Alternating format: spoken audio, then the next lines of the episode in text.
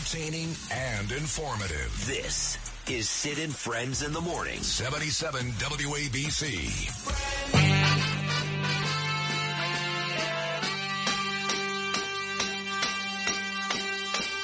I was alone, I took a ride, I didn't know what I would find there.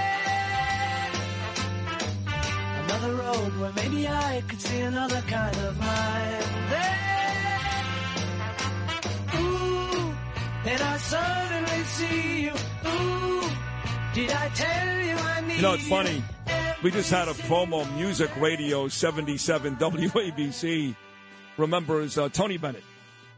Right, who didn't love Tony Bennett? The great Tony Bennett. Well, unfortunately, on this show, this is how we remember Tony Bennett. What do you do with these terrorists who blew up the World Well, Trade Center? Well, if they didn't have weapons, like he said, they, hmm. they don't make them themselves. But who are the true. terrorists? Are we the terrorists or are they the terrorists? Well, Two wrongs don't make a right. they're the ones who started with that plane flying into the World Trade Center. What do you do? I don't know about that. You don't think so? Well, it's another story. I, I'm What do you staying- mean? I, What do you think? You don't, are you one of those conspiracy guys who thinks they didn't fly the plane in? That maybe the No, government they, started they flew the plane in, But but we caused it why? Because because they were we were bombing them, and they told us to stop. Hmm. They said, "What are you doing?" And they came on stronger, and they said, "Come on, we're going to have to retaliate." no, no, no. They said, "Go give them four times as much." Yeah. so sometimes When it's not clear. So sometimes it's not clear. Yeah, who's a bigger dick than me? I'm the biggest dick ever. I know I am. I don't care. That's how I remember Tony Bennett. Even Liz Pipko, she's like, "Oh, that's so nice, Tony Bennett." I go, "Wait till you hear this." now, how do you feel? He's always been so. He was always very nice to me. Uh huh. Now, how do you Um, feel? I'm a little uncomfortable. I don't. I don't want to speak ill of the dead. Yeah, I, didn't. I didn't love that. Yeah, he said 9/11 was our fault. Anyway, Now you can join Sid. Like, I don't want. I don't want to speak. That's ill fine. Of the dead. That's dead. fine. Right. There you Okay, go. Right. When you, I left my terrorist in San Francisco. When you can't, can't when you go, what they're gonna play? Oh, I mean, they're oh, gonna oh, oh, oh, oh, oh. They're gonna dig up things. Well, here's what we're going to do before I get to Monica. Well, we're gonna erase everything? Yes. No, no, no. We're going to do a show one day as if I was dead. Okay. And you and uh, Justin and Noam are going to host it. Okay. That's and you're going to bring up all the things like uh, I just did with Tony. Okay. Maybe Serena. I don't know. There's a bunch of stuff out there. Sounds like a lot of work. There's a lot of stuff. Yeah, There's a lot of work. Shut up, do. Justin. because Jerk. he's, he's more work when he's dead than when he's alive. yeah, he only said one thing, Tony Bennett. It was just one bad thing. Right. Uh, here, here is uh, Monica Crowley, who is a genius. She's got a great podcast, the Monica Crowley podcast. Worked for Donald Trump, and is just one of the, the brightest and uh, nicest women you'll ever meet. Did I just ruin your whole Tony Bennett thing too, Monica? Hope I didn't. yes, no comment on on that. Do not speak ill of the dead. If you have nothing nice to say, don't say anything at all on that. So I'm just going to leave that there. Okay. Oh, so you've never, no one ever died that you weren't happy about. But do you not speak ill about Osama bin Laden? I'm just curious. well, it's all relative, isn't it? No, did you know though that Tony Bennett made those remarks on Howard Stern show? Did you know that? No, I did not know that. And isn't that a commentary on the uh, mainstream media that they did not pick up those comments and amplify them? I mean, we all should know about those comments, right? Because the press should have grabbed a hold of them and reported them far and wide. And yet nobody was aware that he made those comments because the press was in the business of protecting him because he was a lifelong Democrat, a lifelong liberal, and he was certainly entitled to vote the way he wanted and, and say what he wanted. But those kinds of remarks should have been amplified more, but it, nobody in the press wanted to destroy his career, so they protected him. Well said. And he was. He grew. You know, he died Upper West Side with the worst liberals this country has. Now he was a hero. Some some jerky guy actually emailed Chad and was like, you know, Sid should know better. He served this country proudly. That's okay. You know, it's not like every veteran is a hero. And like, I mean, I, I, I respect what they did. I'll always be thankful for that. But yes, there are some veterans who still say stupid things. And right there, that was really gross out of Tony Bennett. Anyway, let's get to uh, the latest indictment, Donald Trump, Monica. Uh, we know, of course, how you felt about the prior two. Do you feel any different this time around? Uh, yeah, I do feel differently this time around. I'm even more angry. I'm even I'm even more pissed off. Yeah. I think, along with more and more Americans who, with every uh, new indictment, they just look at this entire spectacle, Sid, and they just they're rolling their eyes. They are increasingly angry about what is increasingly evident to be a weaponized Department of Justice, FBI, and other government agencies, not just targeting Donald Trump. I mean, obviously, he's in their crosshairs. They will not stop until the man is in prison and unable to run for president ever again. That's their ultimate objective. But the the greater goal for them is to come after you and me and pretty much everybody in this audience because we are all America first. And so they've got to go after the main obstacle to achieving their radical agenda, which is Donald Trump because he is the symbol of America first. But in actuality, they're coming after all of us. We are the biggest obstacle. We're the ones fighting this tooth and nail. So they have to destroy the America First movement. And of course, like I said, Donald Trump is the most obvious symbol of that. But in the end, they are looking to disperse us, smear us, attack us, in many cases, jail us, silence us, simply because we have an opinion that America should be restored to its foundational principles and therefore to greatness. They cannot abide that. So this is far more dangerous than any single indictment of Donald Trump. He often says that uh, they're not out to get me, they're out to get you. I just happen to be the guy in the way, which I think is great. And you're right, they're out to get all of us, uh, all of us who believe in the principles this country was built on that no longer matter for some reason, which doesn't make any sense to me. I did like the fact that even through all of this, Monica, being you're a, a financial genius and worked in that in that field for Donald Trump during his presidency with Mnuchin and those guys, uh, that he took time to actually criticize Bidenomics, which for some reason Joe Biden thinks he can fool America. Yes, inflation is down, but he's strangling us with interest rates, which is really causing a major issue in this country. There are other indicators that are not on Joe Biden's side. So Donald Trump, even through all of this, quick to point out a couple of days ago, Bidenomics, a complete nightmare.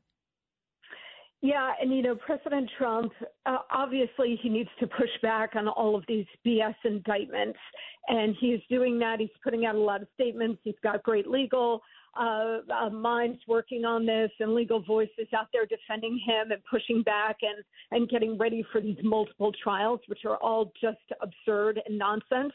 Also, extremely dangerous. But Trump is always at his best when he's talking about policy.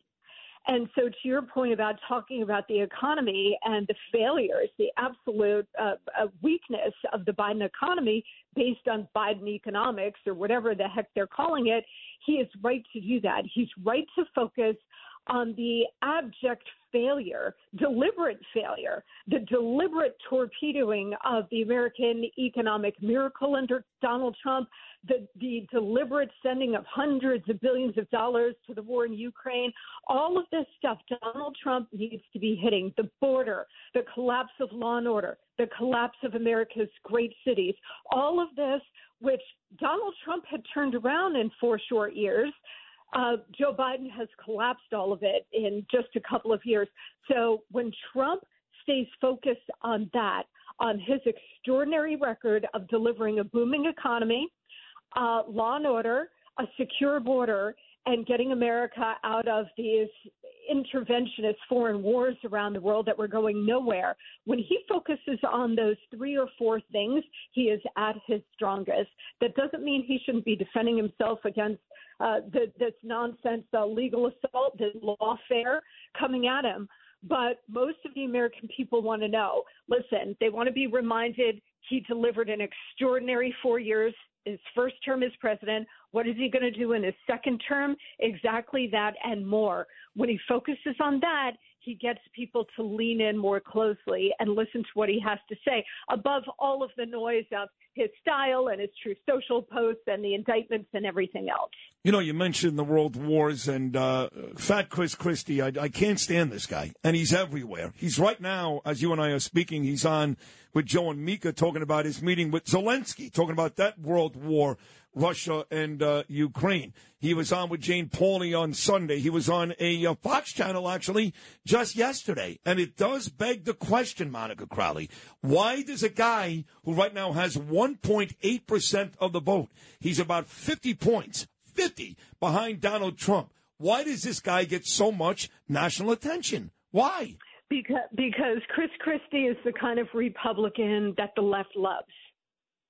So they will they will take these kinds of Republicans who are more than happy to uh, shoot inside the tent, whether it's Chris Christie or Mitt Romney or or any of them, and go after the standard bearer of America First, and that is Donald Trump. The left is more than happy to champion them. Now, the second Chris Christie turns around, embraces Trump, uh, re-embraces a conservative political agenda, they will drop him so fast your head will spin, and they will return to demonizing him. But for now, he's a useful idiot. And so, like all useful idiots, he bathes in their adoration. Okay, he loves being on with Joe and Mika. Um, the second he's no longer useful, they will discard him like yesterday's newspaper. And they, and he knows that. Chris Christie is not stupid. He knows that. He is being he's being used, but he wants to be used. Chris Christie's entire mission in this race is just to hit Donald right. Trump over and over again. Yeah. And that's why Trump is wise to say, look, why should I do any of these Republican debates? I'm 50 points ahead of my nearest competitor, Governor DeSantis. Why should I be a punching bag for all of these people who are polling at 3% or less? Two of my prior guests, I brought this guy up. I just did it with Bill O'Reilly about 30 minutes ago, but I really want to hear your take on this, Monica, and that's Mike Pence. He uh, is in that indictment. He said, listen, I did the right things that day. Donald Trump did not. Donald Trump asked me to do something unconstitutional. I wouldn't do it. Donald Trump continues to berate me. And at this point, I'm even considering testifying. Maybe he said no since then. I don't know. But what is your take on Mike Pence, who I actually called a backstabber a couple of days ago? I mean, Donald Trump plucked this guy out of obscurity, some Indiana politician, made him vice president, and not as bad as Chris Christie, but he spends his days now, Mike Pence, going after Donald Trump. Yeah, you know, I am incredibly disappointed in the former vice president but I can't say I'm I'm shocked. I mean, it's just one person after another, Sid, who have turned their backs on Donald Trump, stabbing him in the back. Look, if Mike Pence is subpoenaed and forced to testify, that's one thing. But to stand up and volunteer to throw your former boss under the bus like this is really outrageous. I, I find, you know, and it's not just Pence, but all of these people who were given a once in a lifetime opportunity, in Pence's case, to serve as vice president of the United States. They were given once in a lifetime jobs and opportunities to really make history and turn the country around. And by the way, it made all of their careers. Uh, you know, we were serving high levels of government to then turn around and do that to the person who gave you that opportunity and that gift. I find it all despicable. I find all of this betrayal disgusting, and I will never do it. Finally, Ron DeSantis, he's been trying to get tougher lately. I mean, Trump beat him so badly for so many months. He beat him into submission that the day DeSantis entered the race, Monica, as you know, it was already over. I mean, was, the, the rigor mortis had already set in. So now all of a sudden he's decided 50 points down months and months later, let me get tough. So, for example, yesterday, he actually blamed the funded mail-in ballots on Trump. He said he signed the bill. He turned the government over to Fauci. He says, of course, Trump lost the 2020 election. It was not taken from him. What are your thoughts on Ron DeSantis in August deciding to get tough? Yeah, you know, none of this is going to work. Um, I have said this so many times on my podcast and elsewhere, and here with you that, that Donald Trump developed something organically the moment he announced in June of 2015, with so many other politicians tried desperately to try to manufacture, and they can never do it, but Trump developed it organically. And that is an emotional bond with the American people, not political, not intellectual, emotional. And now there's so much water under the bridge here with Donald Trump, and he keeps getting hit for the simple reason that he wants to make America great again and he wants to put Americans first. So for that crime, he's been persecuted for eight straight years. People cannot wait to vote for him again. I can't wait to vote for him again. I told him this recently that I can't wait to vote for you again. Yeah. And and so nothing the other Republican candidates can do um, is going to overcome that. And we also know from the last couple of go rounds here that whether it was Marco Rubio in 2016 or now Chris Christie in 2023, 2024, when you go nasty on Donald Trump, it just comes off as petty and small. And so the the reality is there is no other lane for these GOP candidates. You know, DeSantis was trying to do hands off and focus on his Florida record, all to the good, but that wasn't working because nothing is going to work against Donald Trump. So now he's like trying to take the gloves off and try to hit him the way Chris Christie is, or maybe a little less personally than Christie is. But that's not going to work either. Everything falls flat because Donald Trump stands like a colossus over the Republican Party, but really over the country as well. That is so well said. This is why you're great. This is why people love that Crowley podcast, which comes out, if I'm correct, Monday, Wednesday, Friday. Give everybody the details on the great Monica Crowley podcast. Oh, well, thank you, Sid. Now, actually, the show is Tuesdays and Thursdays, and I want to make mention right here on WABC that on I've got a great show coming up today. I'm going to have Kimberly Guilfoyle on breaking down the latest on the, the Trump indictment. I think she's mad at me. I think she's mad at me. Uh-oh. Between you oh, and I, well, I'll well, because because I've because I've gotten close with Lara Trump, and I think there's a little bit of a rivalry there between us. Don't bring this up on the air, but I, I think that's the case. So between you and I, well, I oh, guess and the Well, millions listening no right now. idea. have no idea, but I'm happy to smooth that out for you, Sid. Um, so, so I've got a huge show today. I'm going to break apart a lot of really big issues. And then I just want to say on Thursday, this week on the Monica Crowley podcast, I'm going to have your friend and mine, John my Nice. Yes, to talk about his new book, How Far Do You Want to Go, and talk about how all of us can become billionaires. And of course, I love John, and we're going to talk about politics too, so I can't wait. Uh, he's great, and uh, you know, with all the economic background you've got, and there's nobody better. Nobody. I bring on a lot of people: Larry Kudlow, Charlie Gasparino, even Ronnie Insana on the left. And uh, you're at the very, very top. But John is a guy that's done it. Guy's made uh, four billion dollars. So uh, for me to sit down with a guy like that, which I do often on this show as well, is always great. Well, congratulations! Two great shows coming up this week, and please keep coming back here because we love you, Monica. Thank you so much. Always a pleasure, Sid. Love you too. All right, thank you. Monica Crowley, she really is terrific. Check her out Tuesdays and Thursdays now, the Monica Crowley podcast. Kimberly Guilfoyle coming up today, John Katzmatidis coming up on Thursday.